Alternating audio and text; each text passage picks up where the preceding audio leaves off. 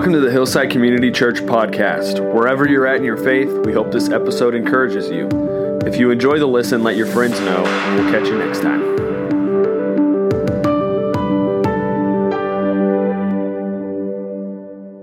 Well, good morning.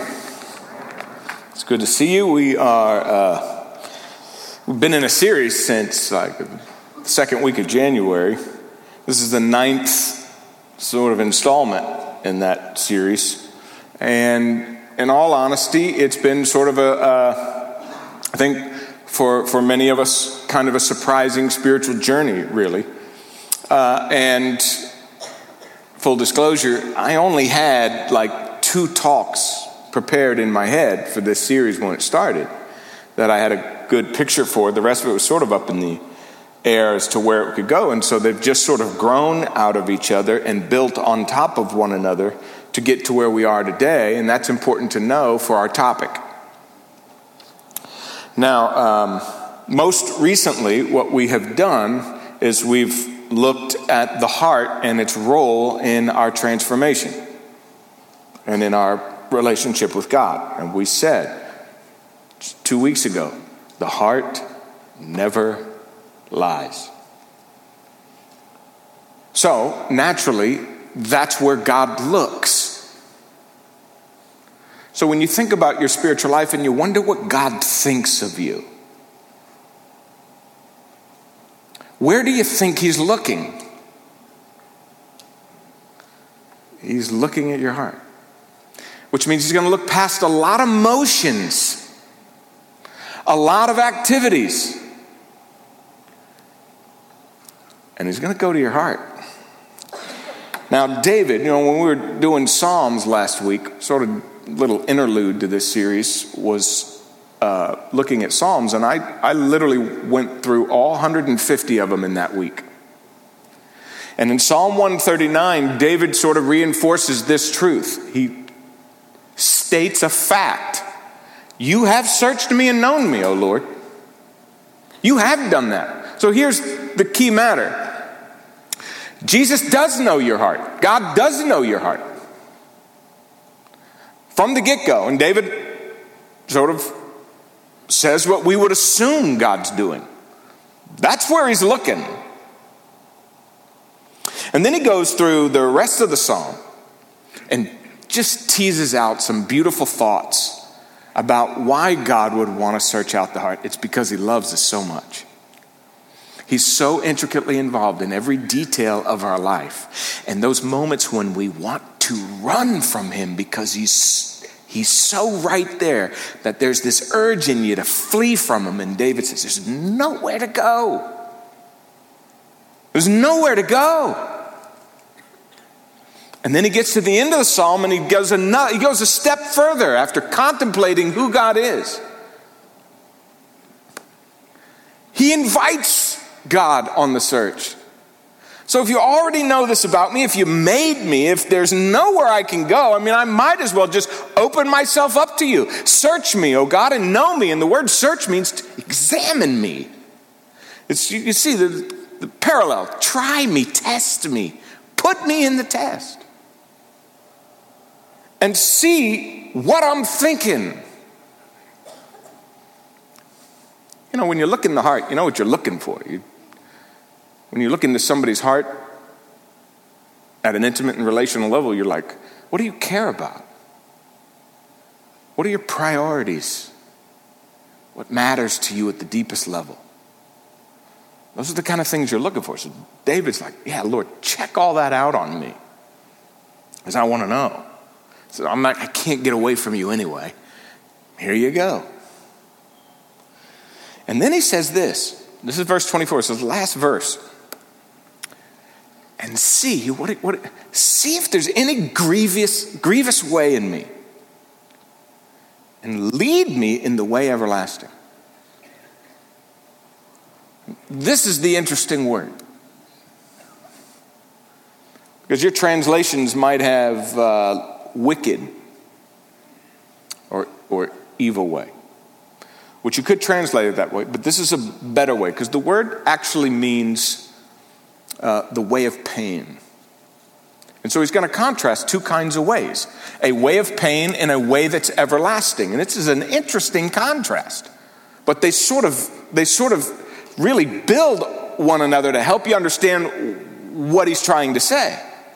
And what he's trying to say, because this is extremely enlightening for your spiritual life.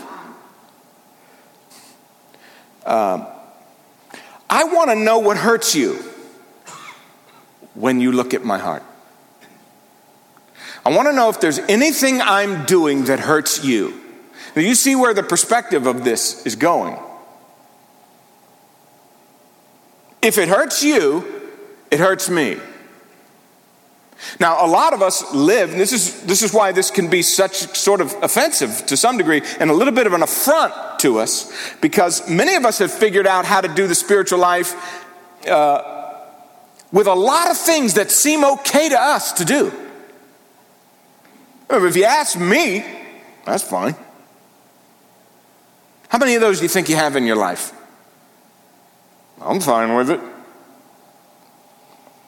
Oh, but it bothers you, Lord? Then I won't do that. That's the essence of the spiritual life. I mean, you know, you could live with it, but no one you love, no one who's intimate with you, no one who's close with you would, would put up with that. Okay, I mean, marriage is a beautiful illustration. You get the single guy who gets married, there's a lot of things he thought. We're fine.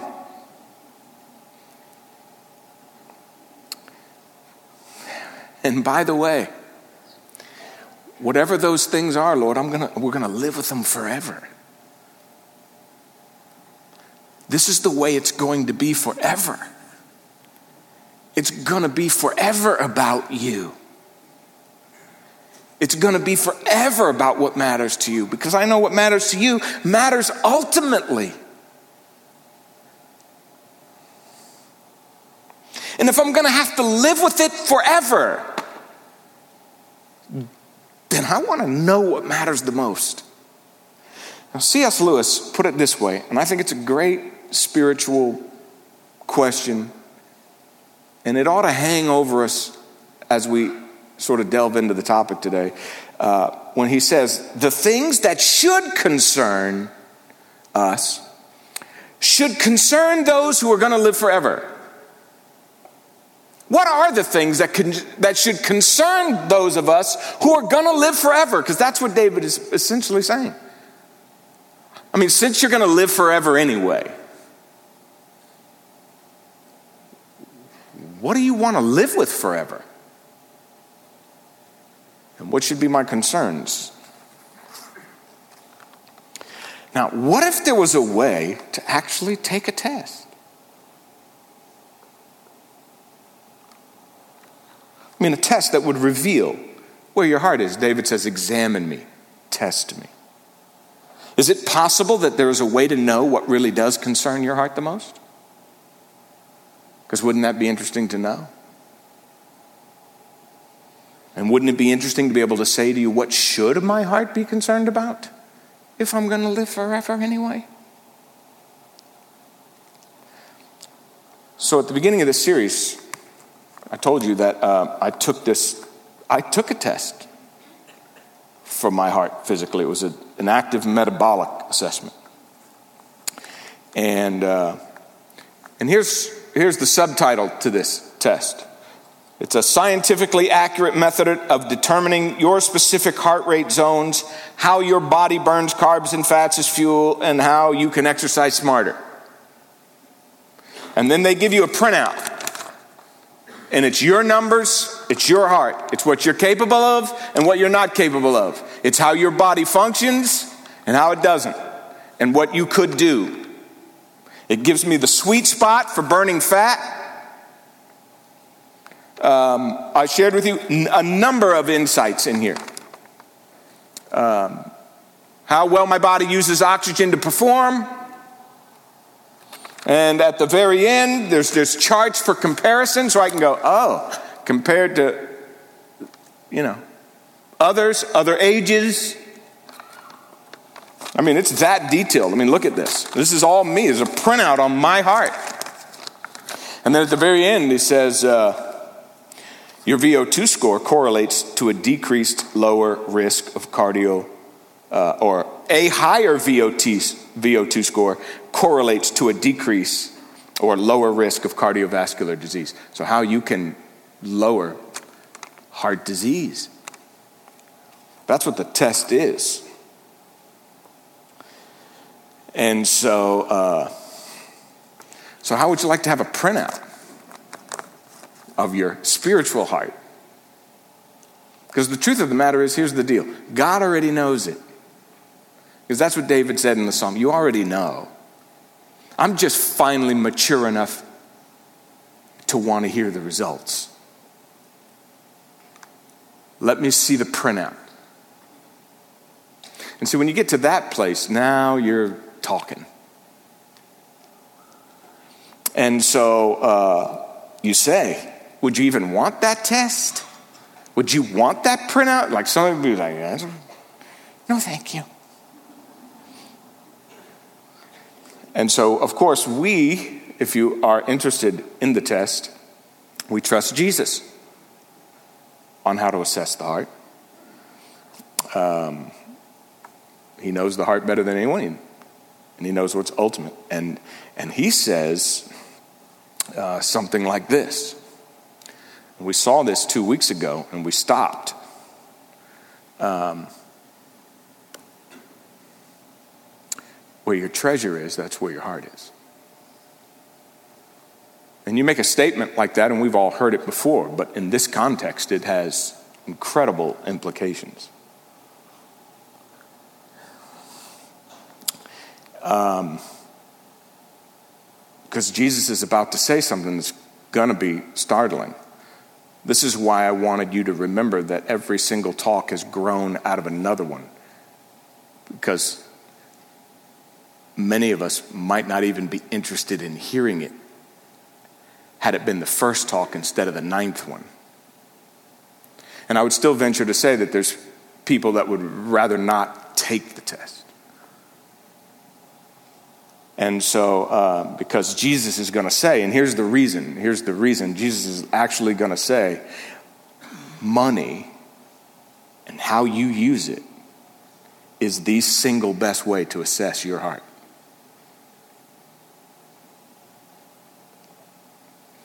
Some of you could use some oxygen right now. You just need a little bit of oxygen.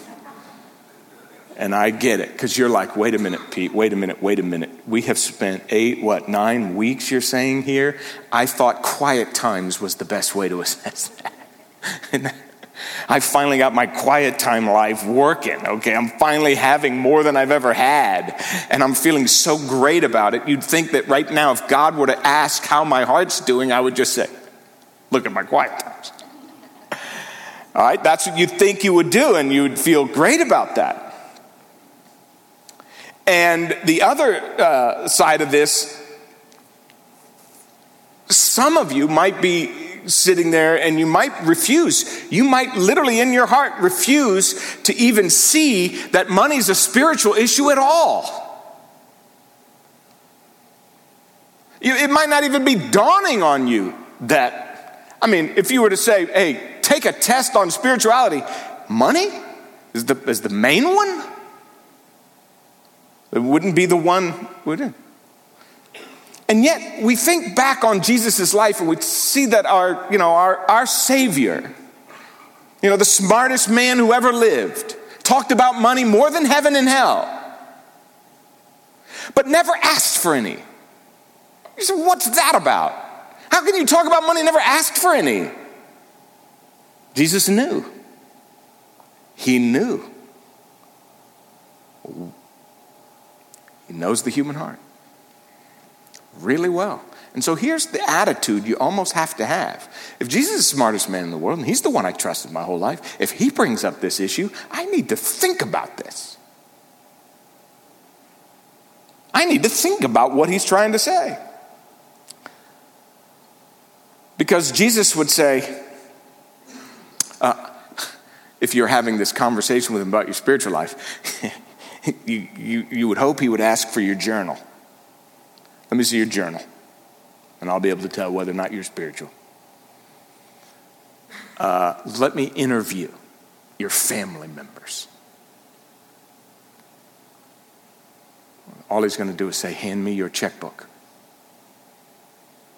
Or let's you and I sit down together in front of the computer and let's, let's look at your bank statement. You might just be, your head might be spinning at that moment. You're like, What?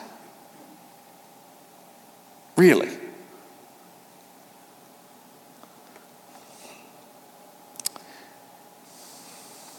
Now, if we were to look at it, how would we assess it?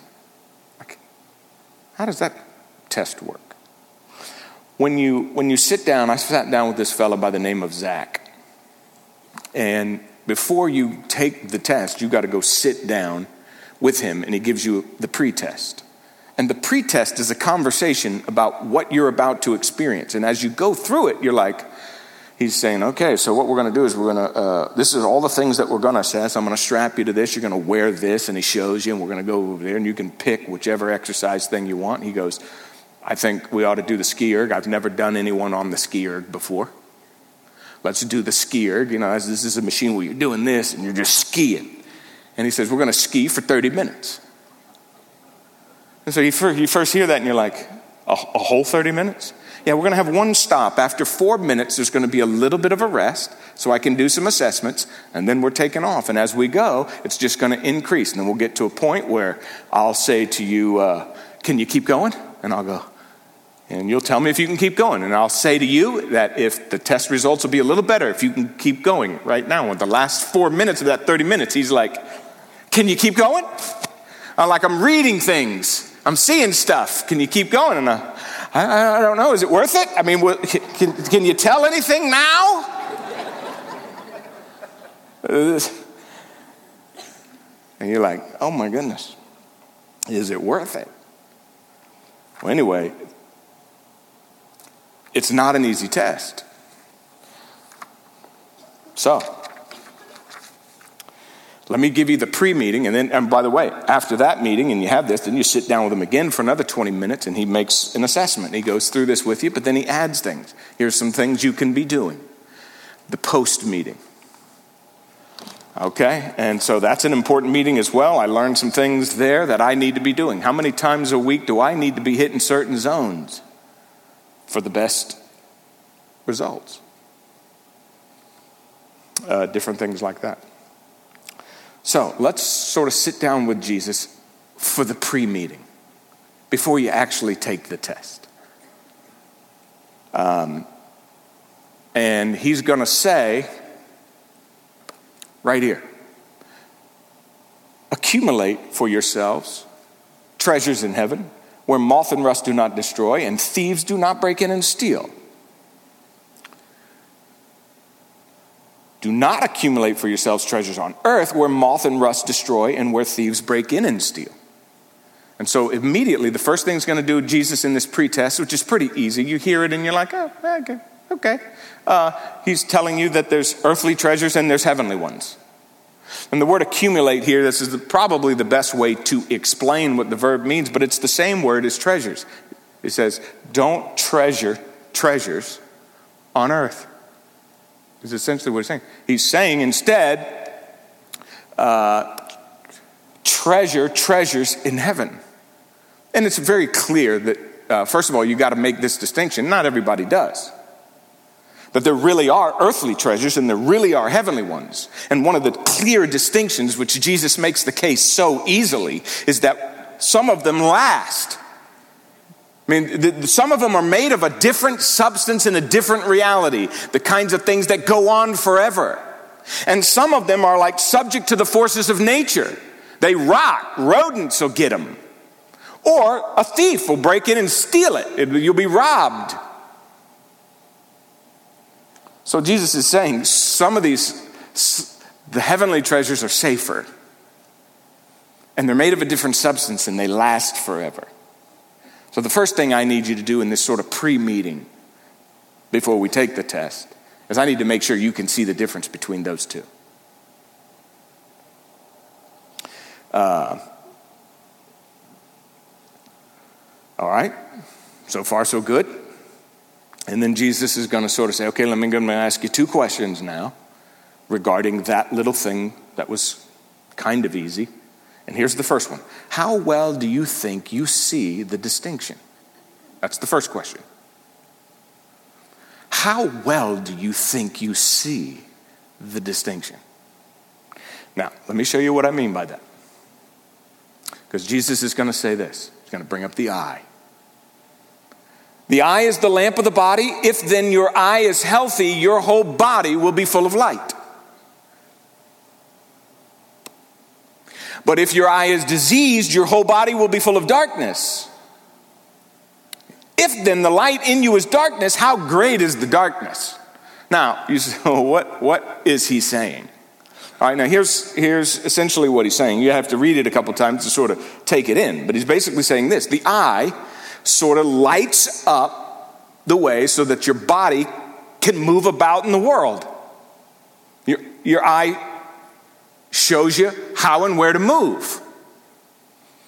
Uh, the eye is sort of a window into your heart.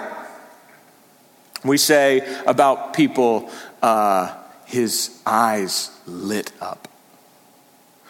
Or have you ever said this about a person? Um, you could see it in their eyes. We've all said that. And that was a clear window into what's here. And that's essentially what Jesus is saying. And now, what he's saying is there's good eyes and there's bad eyes. There's a good eye and there's a bad eye. So in the first one, you see how it's translated. And this is this one translates it translates it healthy. If your eye is healthy, so your, your eye sort of lights up so, so your body knows where to move, and if your eye is healthy, okay, then your whole body's full of light and you, your whole body knows where to go if, you're, if, you're, if it's healthy. Now, the word healthy could be bad. This is a this is a great illustration. You can see real clearly within the text how we go from physical to metaphorical or to spiritual reality here. Um, because the good eye, which is the good eye, you could translate it good, you could translate it healthy, you could translate it single eye, or you could actually translate it, the cognate is uh, generous. That's the idea behind the text. If you have the, a single eye, a good eye, if it's clear, if it's healthy, it can distinguish the earthly and the heavenly. And the generous person clearly has an eye so that his body moves in that reality versus this reality.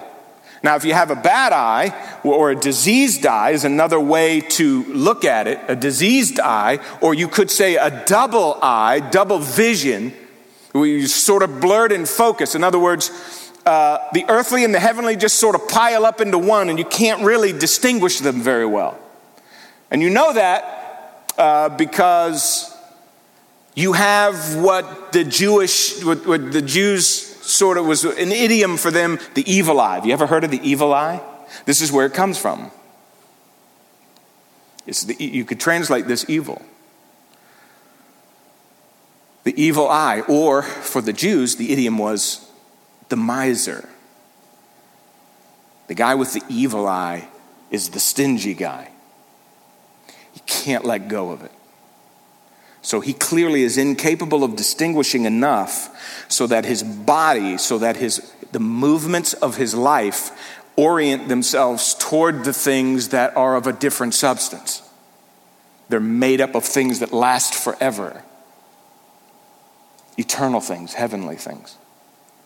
The double eye can't, can't do it. And so, what essentially Jesus is saying is, um, like, of the earthly and heavenly, which do you have an eye for? Now, which one do you have an eye for? This is the pretest. So you're sitting there with him, and he's in, and he might ask, "What catches your eye? What catches your eye?"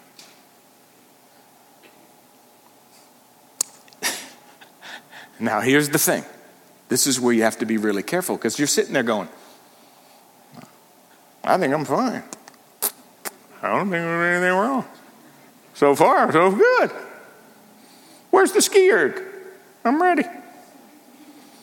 Now, Jesus says this, though be careful, because this is, this is the irony in the text. Everybody has light coming in you. You have light in you. The good eye and the bad eye are getting a, a kind of light. And the, and, the, and the irony is sort of like, uh, uh, but the light you're working with isn't, isn't reality. In other words, you have a, you've thought about this, you've sort of decided what's right for you, but it's nowhere close to what Jesus is saying, but, you, but you're like, hey, it works for me. Jesus is saying, be careful because it's very possible that what you think is right, the information that you're working with, that you've chosen to act upon here, might very well be dark. And this is incredible because Jesus says there's nothing greater than that kind of darkness. The kind of darkness where you think you see, but you don't. There's no worse kind of blindness than the blind guy who thinks he sees. That's a devastating person to be around. Is it not? The devastating person to be around. So you say, all right, so what does that mean? How could I be working with, like, how could I think I see but I don't in this category? Well, let me ask you this. How many of you, if we walked in and the first thing I asked you when you came in this morning and everybody had to write it down, what's the sin that's just dominating your life right now? And the last one you would, anyone would put would be greed.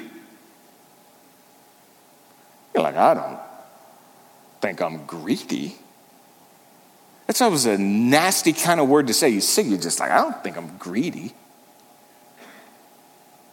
Some of the other sins, is thing about greed, some of the other sins are just so easy to see. But Jesus' whole point here is greed hides in darkness. There's a deceitfulness about greed that you could be greedy and never call yourself greedy. You could be focused on earthly things and never see it because there's a certain light you're working with. Jesus would say it's not getting you anywhere close to what matters the most. And so you might ask, uh, not only would you say, the last sin I'm worried about is greed, right? Jesus said, beware of the deceitfulness of riches. It doesn't say to beware about other sins. You know when they're happening. With greed, you don't always know it's at work. And you might also add this. You might also add this into this sort of equation with this light here. You might say, I give plenty. I give plenty.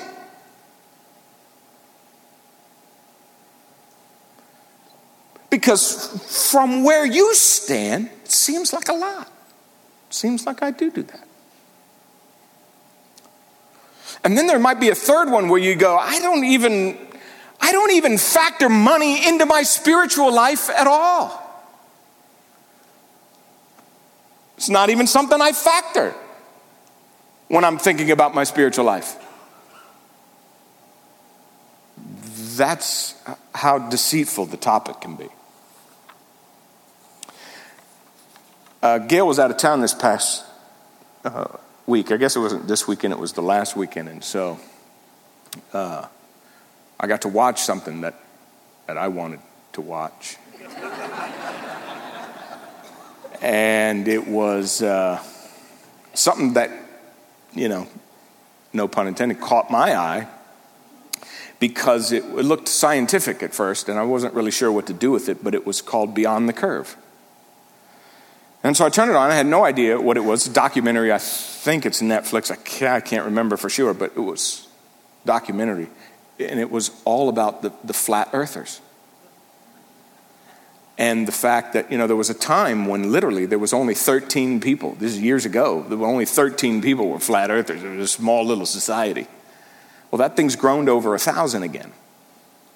So they're coming back around and they're having you know, meetings and all this other kind of stuff. And this whole show is about it.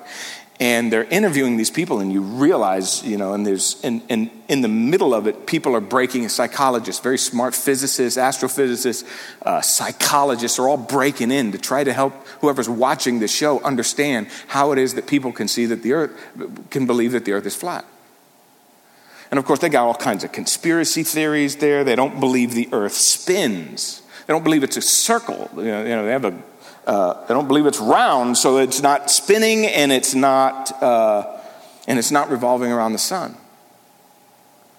And the amazing thing is, and these psychologists come on and you watch them and you realize it's not because these people aren't smart. Because there's a lot of smart people in that group. There's something else going on in the mind. There's just this confirmation bias. There is this desire to, for something to be right, and I'm gonna, I'm gonna spend my whole life making it right because I want it to be right. And these psychologists come on, and I'm gonna tell you why this is so powerful in just a minute, but I want you to watch one thing first. I was able to capture a minute and 34 seconds of this, of one particular guy, about three quarters of the way into this, who wants to do an experiment. And of course, there's some experiments that you can do to help figure this out and he does one. I'm gonna. He he, he gets. anyway, I, I just I just want you to watch him on this. Just watch. Bob Knodel is his name. Recently, we've carried out an experiment to test the rotation to the Earth. If the Earth is spinning at one rotation every 24 hours, that means that every hour it has to turn 15 degrees. And if the gyroscope is mounted anywhere on Earth, it's going to drift. In today's 21st century navigation systems, they're using what's called a ring laser gyroscope. It is extremely precise. If we could simply get one of these ring laser gyroscopes, we would be able to prove once and for all that there is no rotation to the Earth. One of the people in the community actually purchased one for $20,000. But what we found is, is when we turned on that gyroscope, we found that we were picking up a drift, a 15 degree per hour drift. Now, obviously, we were taken aback by that. Wow, that's kind of a, a problem, right? We obviously were not willing to accept that, and so we started looking for ways to disprove that it was actually registering the motion of the Earth and that it, in fact, was registering the motion of the sky. So the next thing that we set out to do was to encase the fiber optic gyro in what's called a zero Gauss chamber to see if we could actually shield the energies being generated by the heaven. And we were unsuccessful with that, unfortunately. So he has an idea to do a third one. Uh, and you, you heard him say, we, we, we, just, we just can't accept that. Now, here's the thing before you, before you just freak out, and it is, it's really hard, it's really hard. The psychologists within the show try to help you be sensitive to this group. Because the kinds of advice that the psychologists and their assessment of these people easily applies to many of us in all kinds of areas of life where we are flat earthers at some point in our lives because we are truly unwilling to see something. How many of you would say, I don't have anything in my life that I'm unwilling to see? Which means you could be a flat earther. That's what Jesus is trying to say right because it's even possible that you're still sitting here right now going, I refuse to let money be the litmus test for my spiritual life.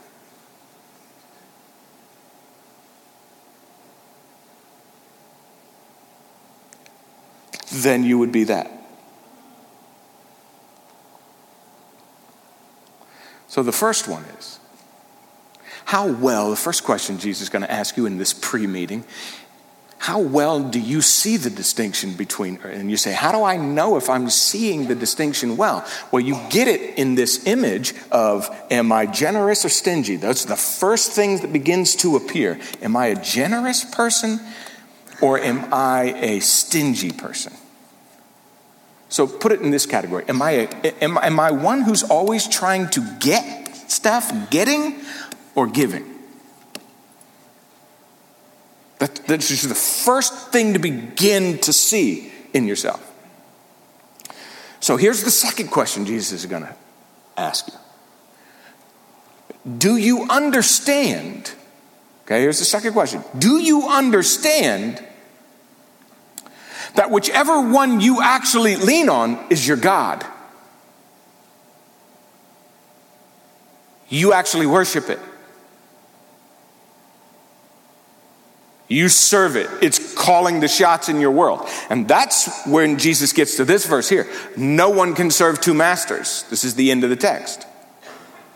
Either he hates the one and loves the other, he'll be devoted to one and despise the other. But look at the last line you cannot serve them both.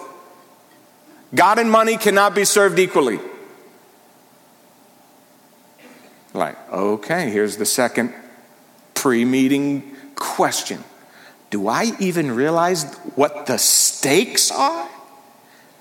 If, if I asked you to come in here and you didn't know what this word was, and we said you cannot serve God, and I wonder what you would have put here.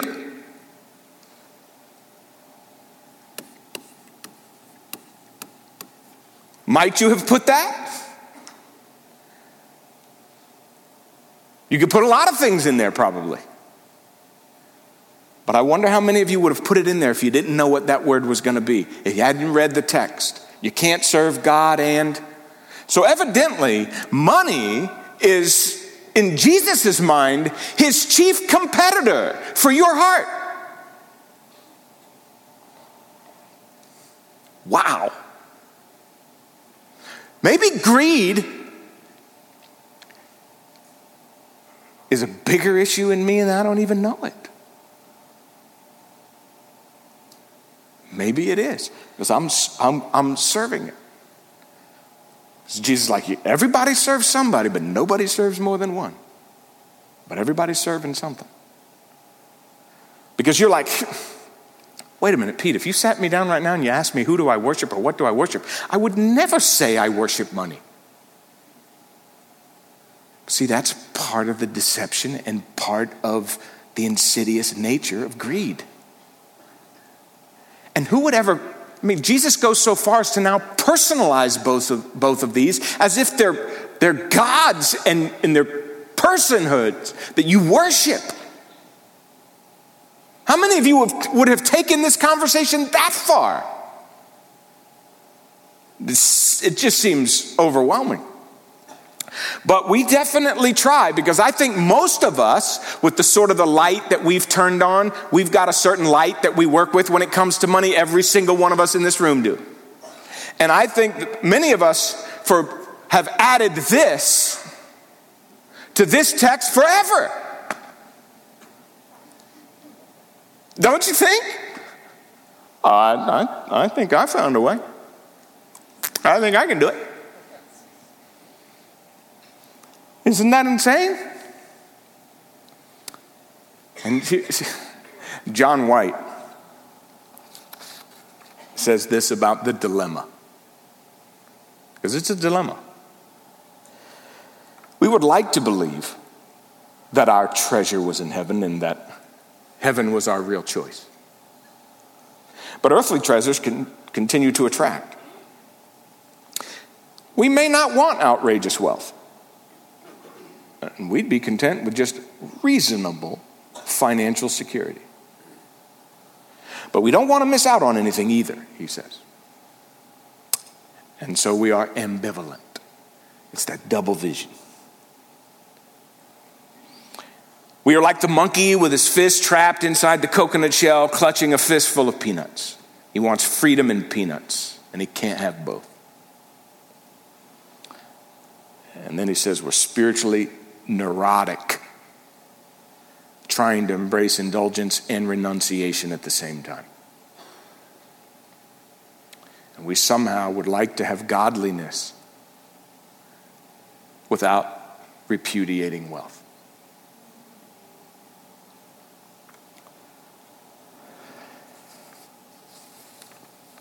It's a genuine dilemma. Dallas Willard says to imagine that we can serve both is nonsensical. And you cannot imagine God would endure it. Because while it is a while money is a rival God, it comes nowhere close to actually being God. And so the real God would never tolerate you trying to serve them both as if they were equals.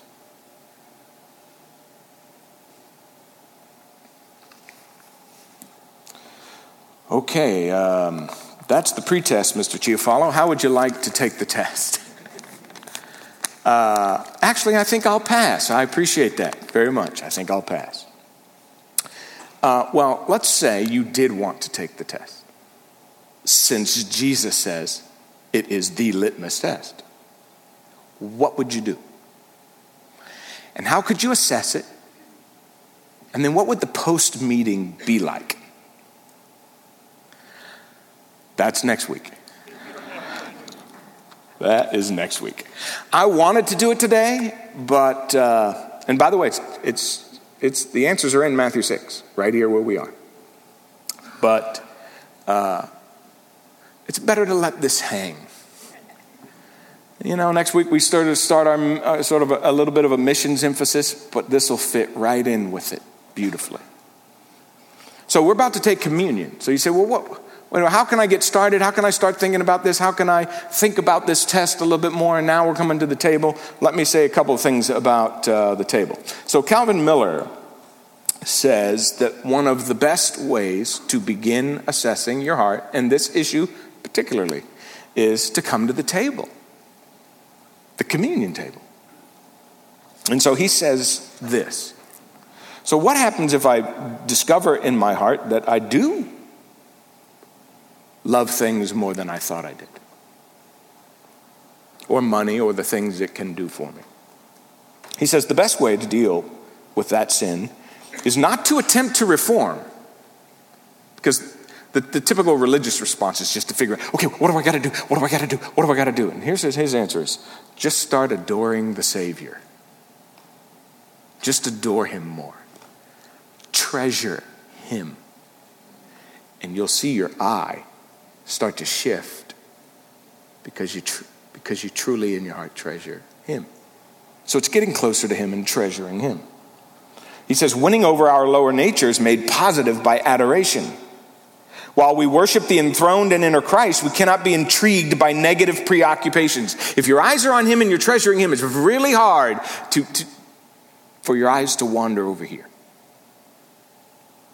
And he says the best place to deal with this is at the table.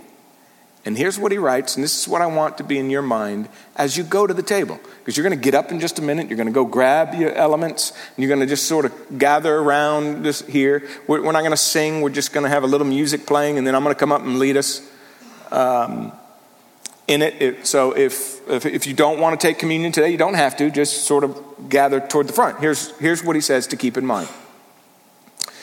He says, True lovers of Christ can stand the pain of self denial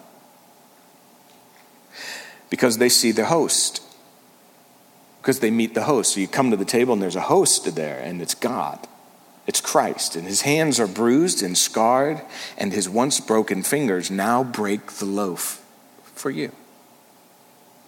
As his guests, and I love that image, we're guests at the table. We must turn from a once selfish life to seek another life, the life of another. So the host himself had no ambition but to do the Father's bidding. And he couldn't fail at life because life held nothing for him. So our lives must be lived in imitation of our host. In Gethsemane, Christ struggled with selfish desire. As guests at his table, we must come to our own Gethsemane and drink the cup of the Father's will. So here's the question as you go get those elements ask yourself, Lord, is, is there any is there anything in me as it relates to money? Is there anything I'm doing or thinking that might hurt you? Could you please lead me in the way that's everlasting? I mean, I'm coming to the table because I think you provide the essence of eternal substance, what matters the most. And it's possible that my head has been buried in the sand on this particular topic. Do I treasure you more than anything else? Search me and try me. That's what I want in your mind. So let's stand to our feet. Music's going to play. You go get the elements, have that in your mind, and then just come forward, and then we'll take it together.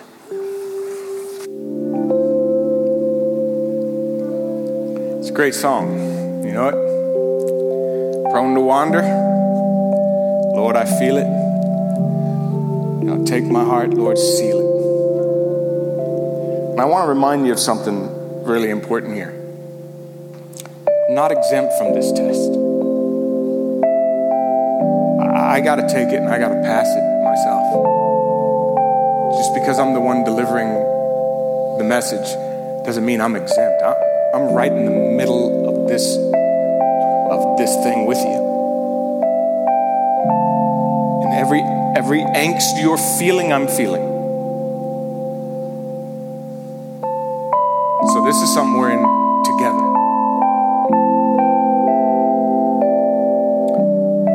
But I can tell you as I take this and I and I, I can you know, I think Miller's right. I should imagine that there are very, very broken hands handing me this bread as I think about what Jesus did for me and the sacrifices. And I, I really do want to know him and,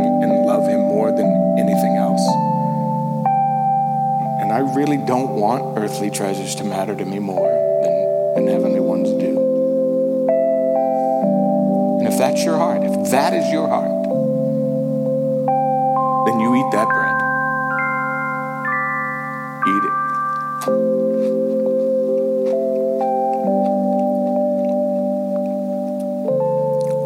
And if you can say, Lord, you, you try me in this area,